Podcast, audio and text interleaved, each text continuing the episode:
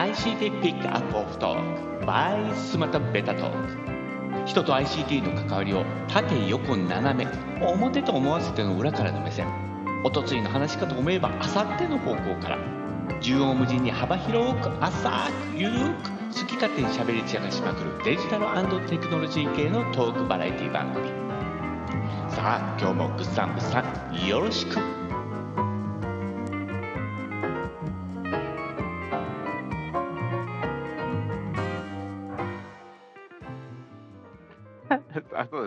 あの、最近あれですよね、あの、毎週、えーっと、なんか、あの、アップデートがね、かかってますんで、うん、もう、あの、ほぼ後追いすることなく、あの、ああ、あったんだぐらいでね、いつもやってますけども。あ、そうですね。やっぱりインターフェースはちょっと変わってきたんですうね。ん。やっぱりちょっとあれかな、あの、うまあ、ん。日本のユーザーが元気あっという間になくなりましたからね、クラブハウス。はいはいはいはいはいはいはいはい。番組も減ったし。ほなるほどね。はい。まあまあ、確かにね、うん、それうん。はあるかなというところですね。ほんま、あの、僕がフォローしている番組も、うん。まあ、みんなね、最初、あの、力入れすぎないよ。ま、毎日5時間も6時間もやってたら、それはね、息切れするよ。まあまあね、う。うんん、まあ、あ、あえっと、あの、の、あ、あ、すいません。竹内さん、ありがとうございます。いらっしゃいませ。は。い。まあ、そうですね。あのーうん、確かに最初にね、やりすぎると息切れはします。でうも、ん。最初から、あのー力を入れてない僕らもどうかとは思うんですけどもえ、ね。うちはでも、まあ、あの、ずっと脱力系というやつでやってますからね。はい。全力、脱力、スマあ、タブですスマーね。トですね。はうい。ん、なるほどね。あはの、い。えー、まあ、あの、ゴールデンウィークですけど、はい。うちは仕事してへんっていうだけで、はい。普段の土日と変わらんのですよね。うああ、ん。い言ってましたよね。あの、だからまあ、普段と同じ生活がずっと続いててるみたいな感じのやつはい。あの、うや休ん。みやからどっかへ出かけるというような、うんうんうんうんうん。えー僕にからみしたら、その命がけの冒険に出かけんでもええやんいう。いや、もう、ね。あの、金沢なんか観光客大変ちゃいます？いやいや、あの、もうニュースでしかちょっと確認してないんですけどもうね。んうん。はい。あの、かなりいっぱいでございますね。だろはい。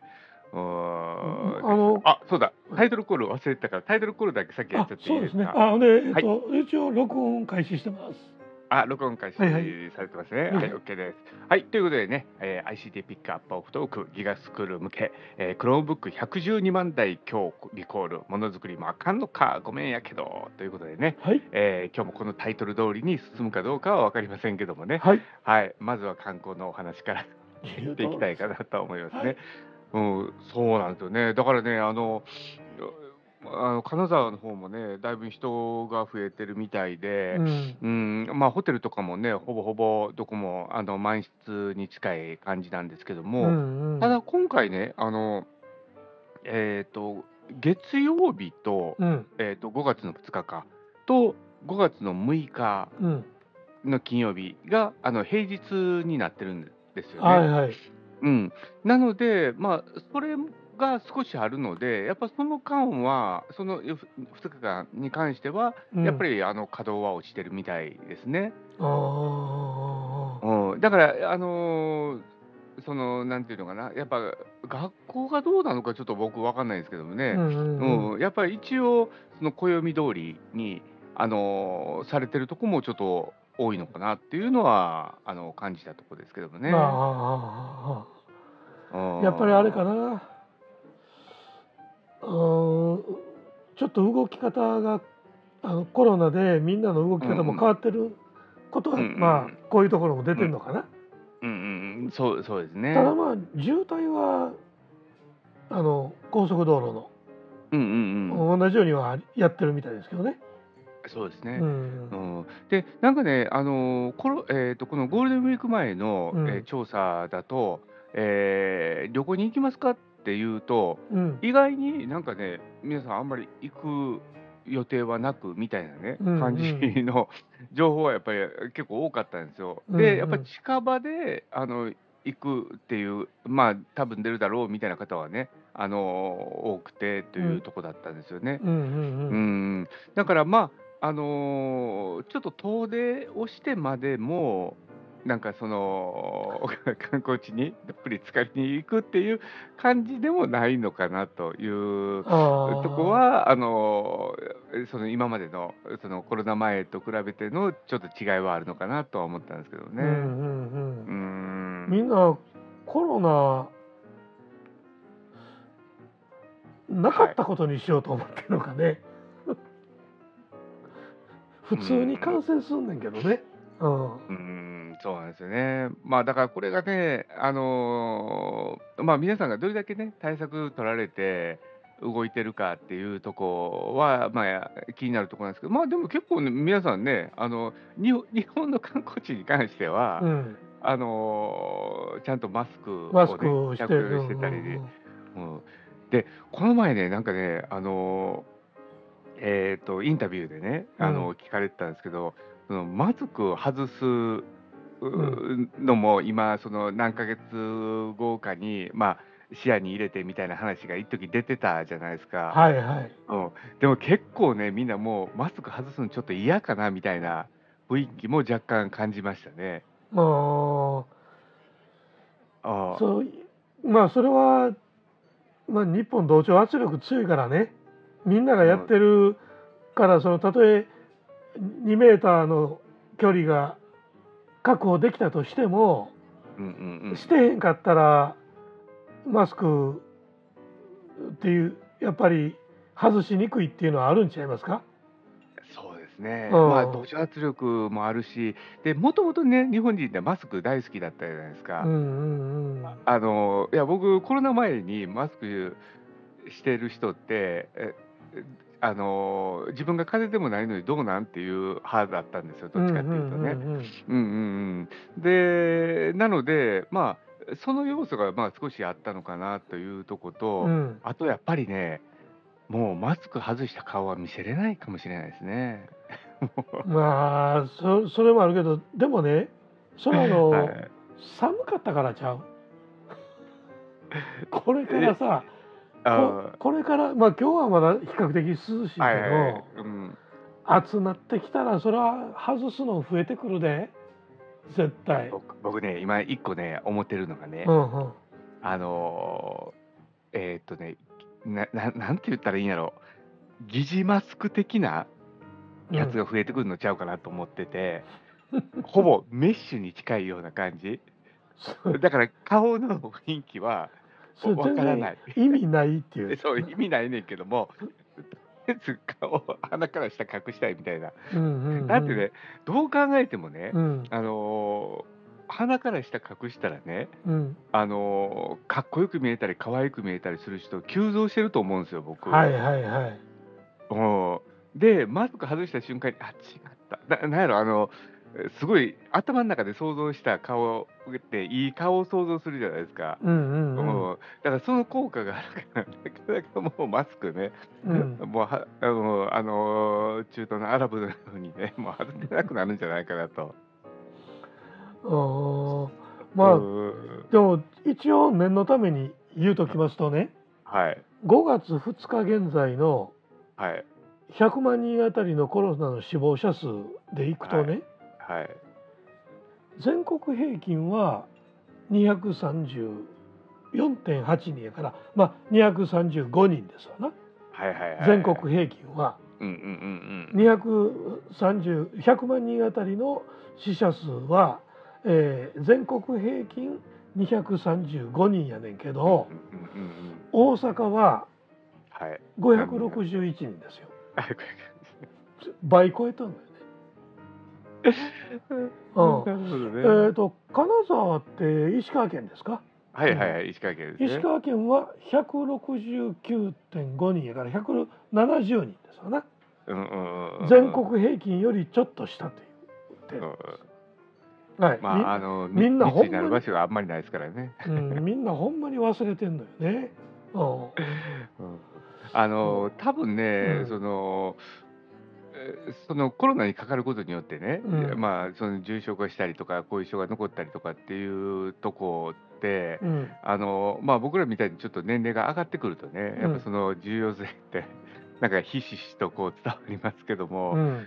まあまあ、若い人にとってみたらね、うん、あのまさかみたいなとこがね、多分あるのかなとは思いますね。うん。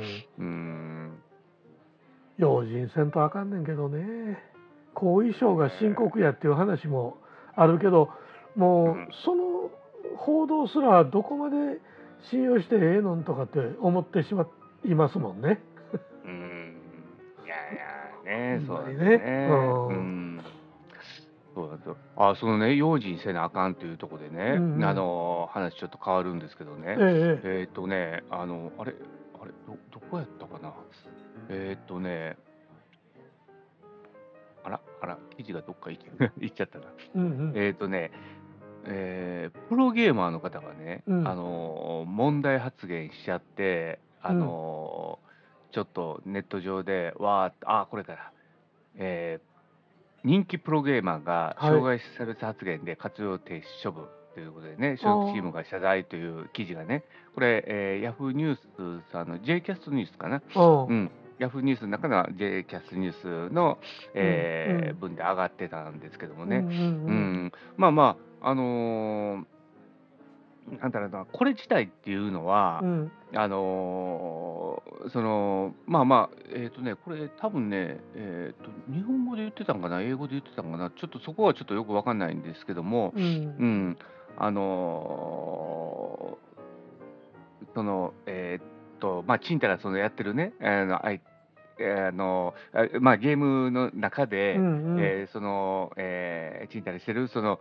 無に対して、うんううんん、あのー障害者かみたいな感じのことをね、あのー英語で言っちゃったみたいなんですよね。あうん日本語でうんそのままスストレートに言ったんではなくて、うんううんん、あのーえー英語の、ね、単語で言っちゃったということで、でうん。それが配信されて、まああのえーっと炎上しちゃったということなんですね。うん、で、たまたまそれ、あの独り言でボソッと言っちゃって、うん。で、まあ、それが配信されてて、で、うん。チームのメンバーが気づいて、おお前何言ってんねんみたいなうん。感じでね、えー取り沙汰されてしまったということなんですね。うんうん。で、まあ、これ自体はね、なああのーまあ、本人も、いや、それはもう本当に良くなかったことやということで反省してて、ううん。ん、あのー上がってるんですけども、僕、これを見たときにね、ちょっと、むっちゃ怖いなと思ったんですよ。うんあのーあの人ってね、あのすすべての人がみんな神様みたいに、普段からいいことしか思わない人って、ほんまに 僕はごくわずかかなと思ってるんですけどもね。うんうんうんやっぱり、あのーまあ、その障害者で、それはちょっとあ、あのー言ったり思ってたりしたしたことはよくないんですけども、うんそういうじゃなくて、普通に、クッととかボケとかみたいなね、あのーつぶやきってあるじゃないですか、うん。まあ言ってみたら、あんまり良くない言葉っていうのをね。うん。うん、でこれがね、なんか、あのーすぐその心の声みたいなものが、もうすぐ外に出る環境にあるっていうのが怖いなと思って、うん。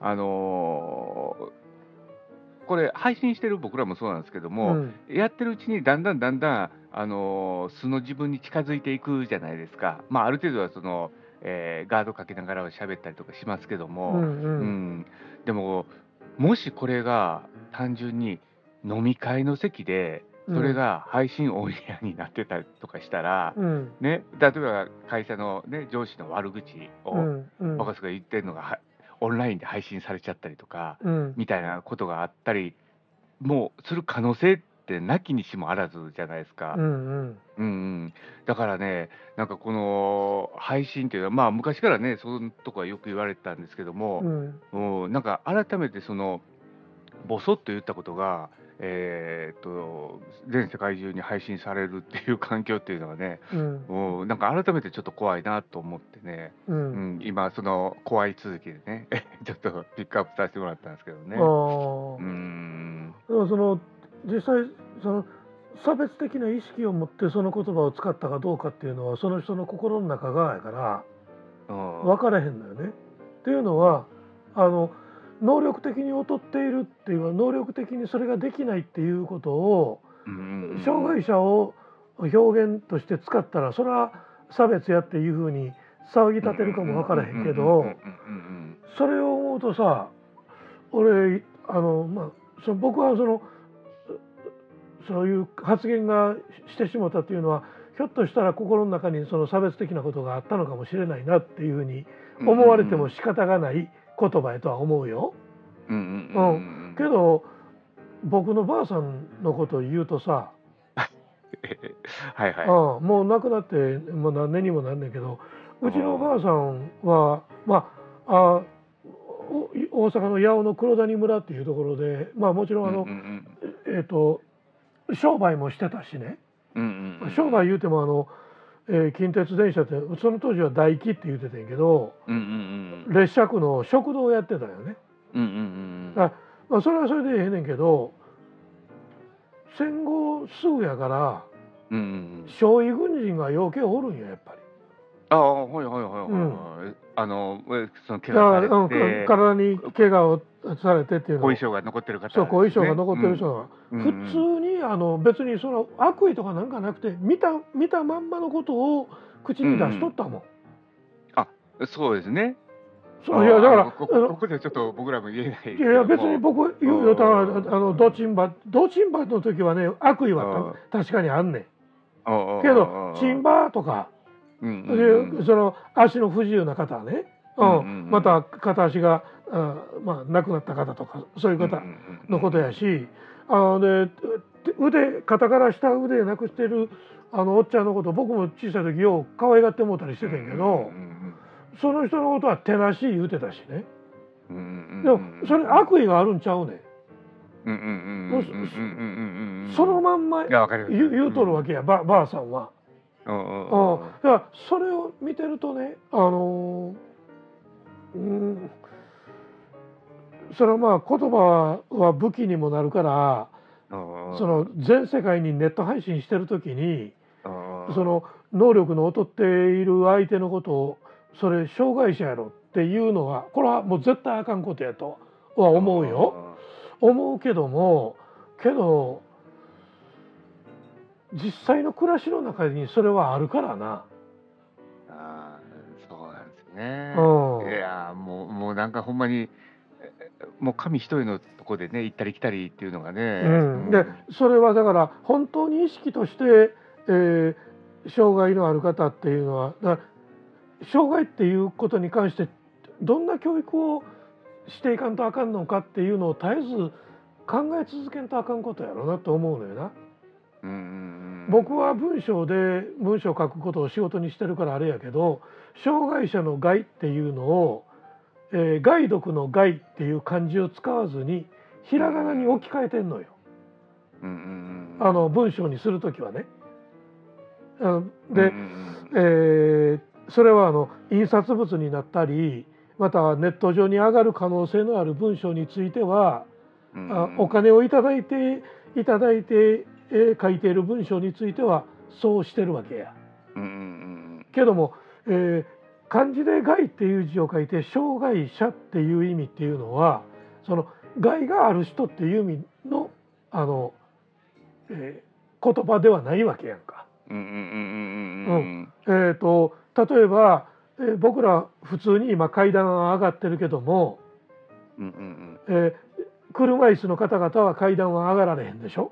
うんうんうんうんそれは車椅子の方にとってそれは障害があるっていうことになるわけや。そのぼ僕らがいつも普通に上がっている階段が例えば身長3メーターが標準の国のところそんなことはないけどもね。身長3メーターの人たちの国の階段の前に僕らが立つとその階段は障害になるわけや、そういう意味での障害っていうことで、あえーぜ多くの多数の人たちが普通に暮らしている生活は障害になってしまう人たちのことを障害者やって言ってるっていう言葉を当ててるんだっていうことの認識がみんなの中でどんどんずれていってるんよな。うんうんような気がするわな。うんうんね。あーいやだからほんまにそのえ根本的なところでね悪意があるなしのとこでほ本来の障害という意味だよね、うん。のとことね。うん。でね今、うん。それよりも残念に思ったんは、うんうんその e スポーツをやっている人たちなわけでしょ？ちゃうの、うんうんうん。ああそうですね。うん。うん。で e スポーツっていうのは例えば車椅子に、えー出て乗ってるけども両手は自由に使えて目も耳も言葉も発することができるっていう人たちもその中にいるわけやんか。うんうんうん例えばああし車椅子の人たちがそれをやってるっていうことも可能なわけでしょ？つまり e スポーツっていうのは障害をのハードルを低くすることができるスポーツなわけやんか。うんうんうんうん足の悪い人も走れると投げる、うんうん飛べるうんっていう、うんそういうことなわけやんか。うんうんうん。だそこの場でそのことが発言になってしまったっていうことが残念やしまだまだ過渡期なんやなっていうふうに思うね。うん、あそうですね。うん。うんあちょっとね、えっ、と、今、ちょっとね、えー記事の追記をちょっと、あの、あえーしとくとですね、うんうんうん。えっ、とね、今、ちょっと僕もね、走り読みだったんで、あれだったんですけども、うんうんうん。一応ね、えっ、と、えーさっき、えっ、と、英語で言ったのかな、日本語で言ったのかなっていうところなんですけど、どうも日本語みたいで、えーえーなんでそこクリアリングすんのっていう、まあ、ゲームの途中でね、ではあ、えーその一人の選手が独り言のようにこう発言すると、あまあ、続けて、えーと、障害者やろ、マジでっていうことあを、うんうんうん。あのー言い放ったということなんですね。うん。でだから、うん。だからここのことに関してやっぱり僕はそのだから、それでいくと、今のね、グさんのあれからすると、ううんんどうかなというところですよね。うん、だから、うん。あのーえっ、とそれで僕はねあのあのメタバースっていうことに絡んでくると思うねんけどうんうんメタバースっていうのは自由に飛んだり跳ねたりすることができる空間なわけやんか。つまりえっ、とまあ、えーいわゆるデバイスさえ触ることができたらうんうんうん例えば車椅子であったりとかあの、うんうん。手が不自由であったりとか、うんうんうん。そういったような、まあ、あーことがあー障害となっている方たちであってもうんうん。仕事はできるしうんうんうん。それから遊びもできるし旅行にもできるし、うんえ山の上に登っていったりすることもできるわけやんか。うんうんうん。それがメタバースっていういわゆる実現可能な 3D 空間なわけでしょ？うんうんうんそこは僕は、えー現実社会リアルの中では障害を負った方たちであってもうんうんメタバースの中ではそのそういうものを、えークリアして動ける自分を手に入れることができるわけか。うんうんうんでうんその入り口にあるのが僕は e コマースやいやあ e スポーツや、うん e スポーツなんだっていうような認識もあったからだから僕はそっちの方が残念なんよな。そうですね。うん、そこへ行ってもまだその差別とかなんかのところから抜けられへんの？つまり進化せなあかんのうんはうん僕ら自身のマインドセットやんか、うんうんうんうん、それなんか問われてるような気がするんよな。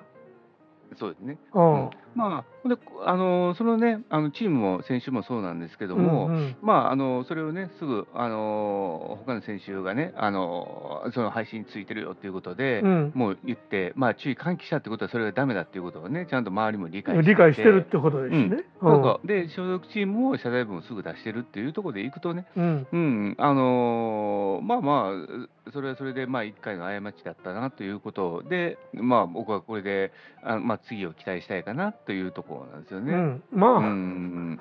1年ぐらいは謹慎してもらわんとあかんと思うけどね。うん。でそれで言ったらね、うん。え僕さね、僕、もうちょっとむっちゃ個人的なあれなんですけどね、うんうん。もう最近ね、あのー鎌倉殿、あの13人の鎌倉のやつ、うん、あれがもう見るのがね、だんだんしんどくなってきて、はい、はい、もはい。う鎌倉鎌倉殿を見るのがしんどい。はい、そうなんですよ。なんでかあれだけ大河好きだったのが、うん、もうね、あの野蛮さがね、うん。もうなんかね、受け付けなくなだんだんなってきてるんですよ。うんうんうん。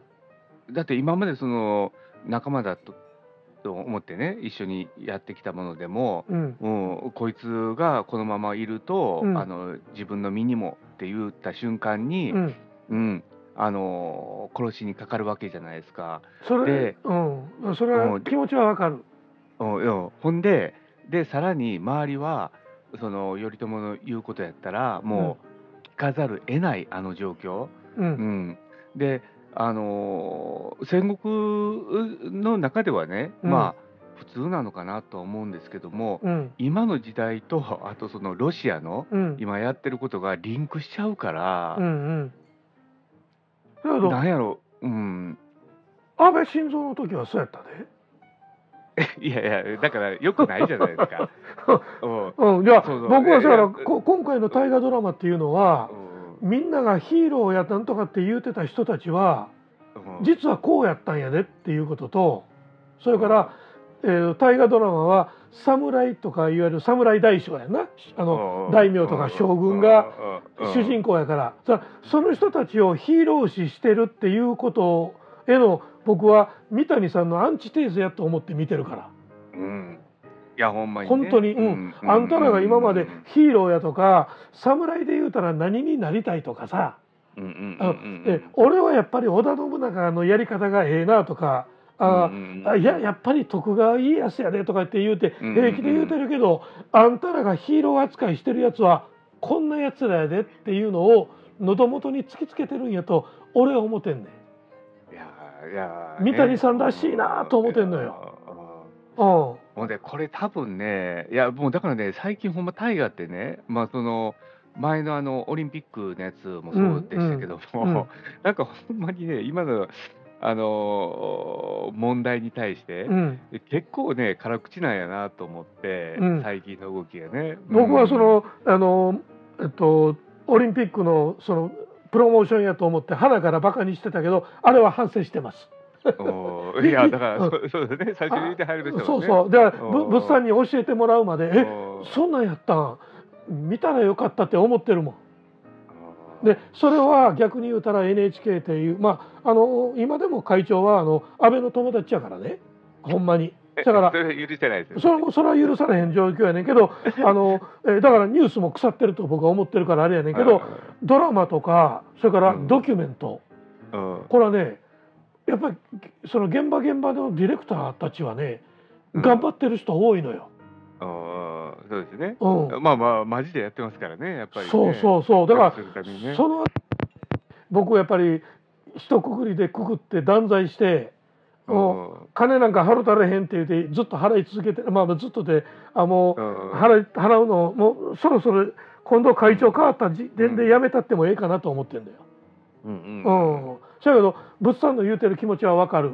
だってあのえっ、とみ源のより源の義経っていうのははい。吉ヒーローだ。はい。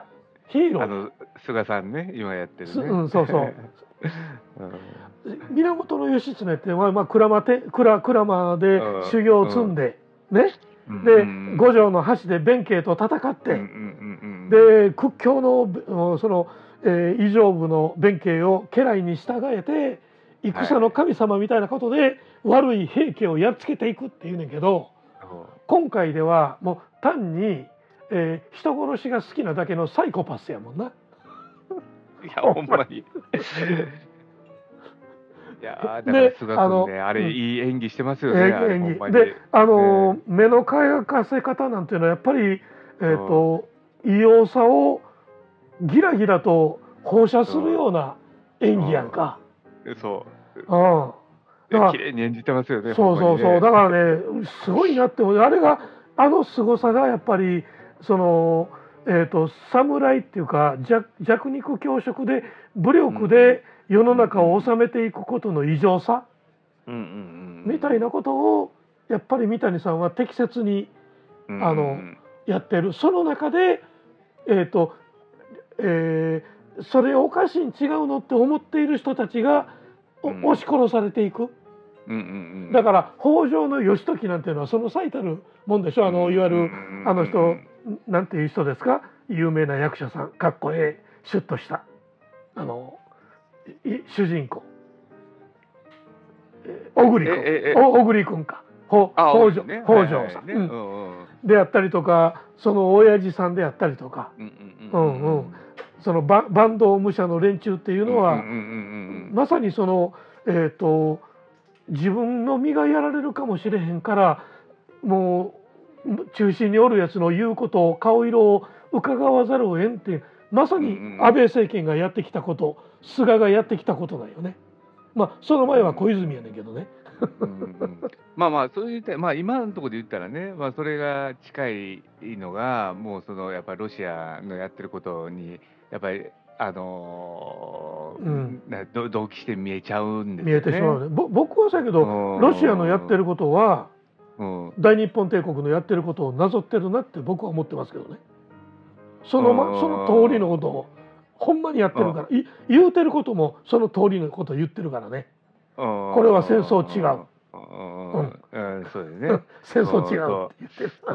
うう。ん、だからまあそこには大義名分があってというね、うん。えーとこだと思うんですけども、うんううん。ん、だからなんかね、そう、だからもうそういうのがあって、なんか最近ね、見るのがね、大河ドラマがしんどい。そうなんですよ。いや、もうだからね、小栗君も菅君も出てね、もうむっちゃね、あの出てるから、もう面白いから、その役どころのね、演じ方とか、やっぱりすごいから、やっぱりうんその見たいんですけども、うんうん、なんか見て終わった後が、うんあの今までみたいにね、あの龍馬見てたりとか、うんなんか他いろんなもの見てた時みたいに、うん。パッとしないんですよね。それはそれは一番そのえっ、とあのだ男性性っていうものをうんええぐり続けてるからやと思いますよ。あー源頼朝っていうのはまあえっ、とスケベで女にだらしないっていうようなことを味付けのように描かれてるようなことに思っている人たちもいるけどもうんその裏側でこいつ生かしといたら自分にとって危険やって思うやつは騙し討ちするやん平気でう。ん、はいはいはい。うん、あれってその町相撲の権下なんよな。自分一人が強ければええはい他他は自分より弱いやつを自分の周りに置いといたらそれでええっていうようなやつなわけですよ。はいはい。うん、でそれを突きつけてくるって言ってるところが僕はやっぱり三谷さんすごいなって思ってんだよね。え そうですね。うん、あの描き方。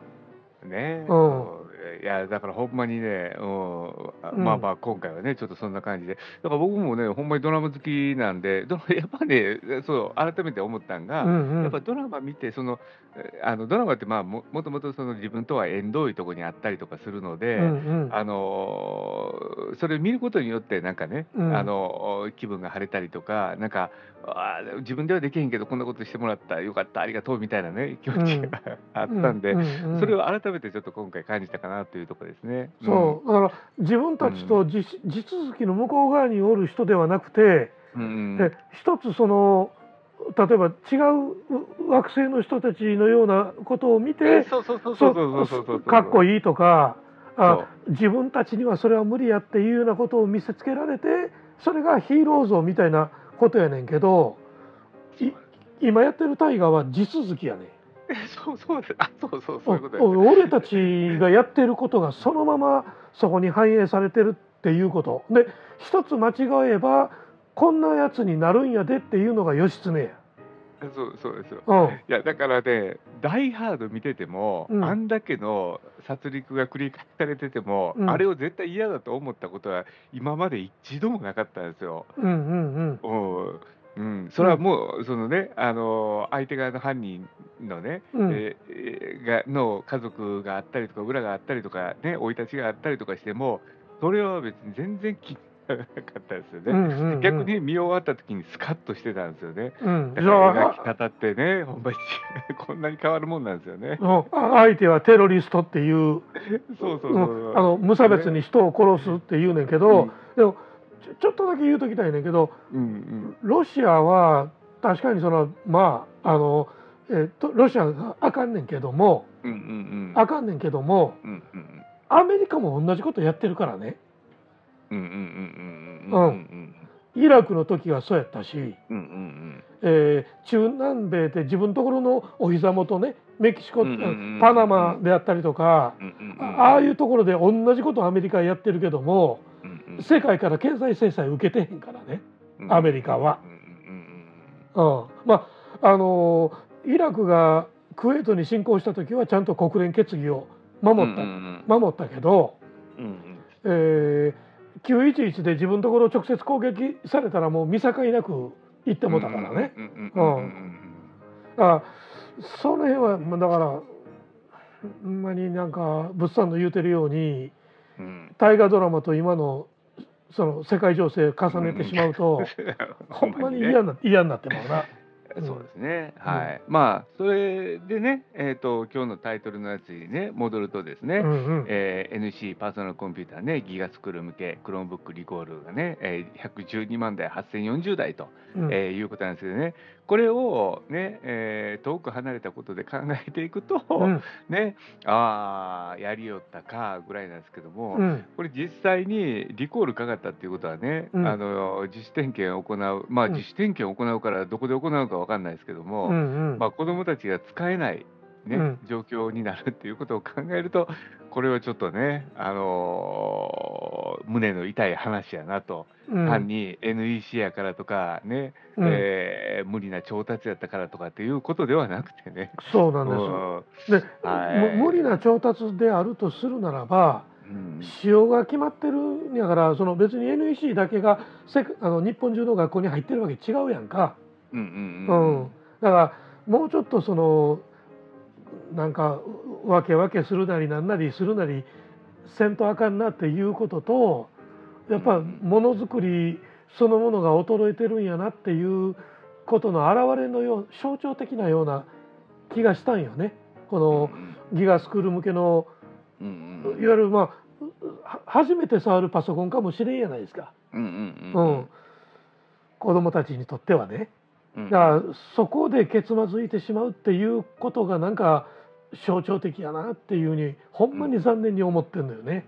うんうんね。いやほんまに。もうもうねちょっとお金かけろよ子供たちにっていうそのその子供たちにお金をかけへんっていうそのい為政者たちとそれからその為政者を選挙で選んでる俺たち大人がそういうふうな選び方をしてしまうからこんなことになってしまうんやでっていうつながっていることをなんで認識せえへんのかなって思うのよ。だから世界中から、えー世界中と比較して、えーいわゆるあ博士って言うてる人たちの数が極端に減ってるわけでしょ。だから低学歴国っていうふうに言われてるわけですよ。だから高校卒業したら誰でも入れる大学がある方がええやろっていう発想ではなくてうんうんうんちゃんと研究する人をちゃんと育てよう。そのためにお金をっていうことをやってきたのに大学国立大学はあいわゆる法人にしてしまうしさ。独立行政法人。言葉はええけどお前ら金が欲しかったら自分で稼げっていう話じゃうなんいですか。そんなようなことにしてしまうしで、えー学者たちが自由に研究してそれが自由に話し合う中でその学者同士が話し合って、えー研鑽を積む学術会議の人間をほんまにアホがいわゆる選挙で選ばれた中だけのアホが、えーこの人たちは認めへんっていうことをやってしまったんがあの菅っていうやつでしょ。うんうん口出しする時はせんでええねんけど金も出さんと何言うてんねんって俺はやっぱ思うね。あえっ、とめぐみさんいらっしゃいませいつもありがとうございます。えねーちょっとあの、えー、とめぐみさんに関係あるかどうか分かりませんけど今日のお話はあのーえー、と e スポーツでのいわゆる、まああのー e スポーツでの障害者への対するあの発言っていうことをちょっと取り上げて冒頭でお話をしていましたので、まあ、お時間がある時にちょっとアーカイブでもご覧あのお聞きいただければなというふうには思ってます。すいません、えー、めぐみさん、えー、いつもありがとうございます。お越しいただいてありがとうございます。はい、ということでございました。はい。ね。はい。まあ、ということでね、えー今日はね、えっ、と、最後に無理くりね、えーギガスクール向けのね、クロームブックの話ね、うんえー持ってきましたけいやども。でもね、うんあのうんクロームブックってあの、えー一部の大人たちはやっぱりその、えーパソコンは贅沢やとか子供にパソコンはまだ早いとかって言ってるのを僕リアルで聞いたからね。ああ、うん。なんかねパ、パソコンが早いとかっていうことは僕も絶対思わない思えへんねんけど、あの、早いに越したことないと思ってんねん僕は。うん。うん。ほんでね、まああのーえー、とすごい高性能なね、うん。マシンがあった方が、まあ確かにいいとも思うんですけどもね、うんうん。あの僕、ちょっとね、最近その考え方、若干変わってきた部分があるんですよ。あああう。んあのう確かにね、高性能なマシンで、あの何、えー、とアプリとかね、ソフトを使って、いろんなことできるとこにストレスを感じないっていうのはね、うん。これもう僕ら大人だったら、もう間違いなくそれがいいなっていうふうに思ってるんですよね。うんうんうん。うん。それはもうやっぱり仕事の効率であるとか、うん。時間のね、えーあの短縮だとかっていうところで絶対必要だと思うんですよね。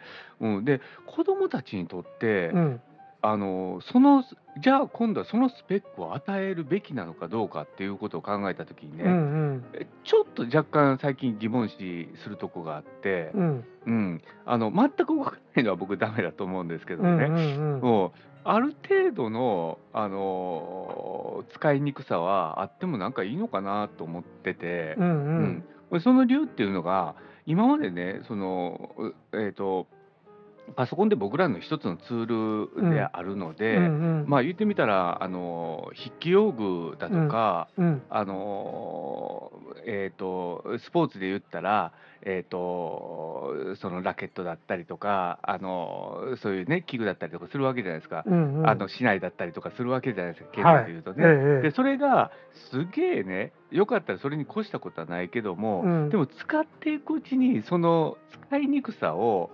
えーなんとかしようと思って考えていく力っていうとこってあるじゃないですか。ありますね。うんう。ん、だから意外にあのちょっと使いにくいやつの方が、うん。あの成長したりとかするんですよね。例えば、うんあのピアノなんかでもそうなんですよね。あのほんまにいいやつとかってなると逆に使いにくかったりとかするんですよね。うんうんうんうんうんでそうするとなんかそれにをどうしたらそういい響きにするかみたいなところをね考えたりとかもするので、うんうん。そう。だから、あのーこうやってもう不具合を起こして 赤いのになっちゃうのはダメなんですけども、うんうん。例えばねあこういうふうにして使ったら良くなるとか、うん。うん、いう考える要素はちょっとなんかね なんかあってもいいかなとは僕思ってるんですけどね。そう。あのほんまにその物産の言う通りでねあの、うん。免許取り立ての人にねうんうん。あのエキゾティックカーの例えばそのランボルギーニのアベンタドールっていうようなやつとかね。はい。えあの V12 気筒積んでてっていうやつ最高速度を400キロ超えるような車を免許取り立ての子に与えるかって言ったらいやうん。まずあのそこらぶつけてもええようなもんから始めっていう。練習用の車はいるからみたいなことから行った方がええんですよ。それはおっしゃる通りです。そうですね。ほんでそうすると、いやうんこれ使いにくかったけど、今度ワンランクアップした時って、うおー、使いやすいとか、ね、自分のか、実力も上がってるから、うおーうんこんなこともできるみたいなね、んところになるじゃないですか。あそれで言ったら僕、今思い出しましたわ。うんあのバブルの時期にね、うんうんえーっと、むっちゃでかい四駆の車が流行った時期があったんですよね。はいはい。うん、そこにうんすげえ、あのーおしゃれなお姉様がうん。運転してたんですよ。うんうん。でも、その運転してるんですけど、その どう見ても運転下手なんですよ。うんうんうん。うん、そしたらね、その 4WD の、うん。もうジープの、もうなんかすげえ車高の高いやつなんですよ。うんうんでそれをね、あの心斎橋のうなぎ谷のね、あのうん細いね、とこをね、行ってるんですよね。うんうんほんだら下手やから、じゃあどうなったかって言ったら、そこら辺にある自転車をうん踏みつぶしていってたんですよ。なるほど。いやあの あれやねあの物産の好きなあの車が一番やいう映画あるやないですか。あ あんな感じです。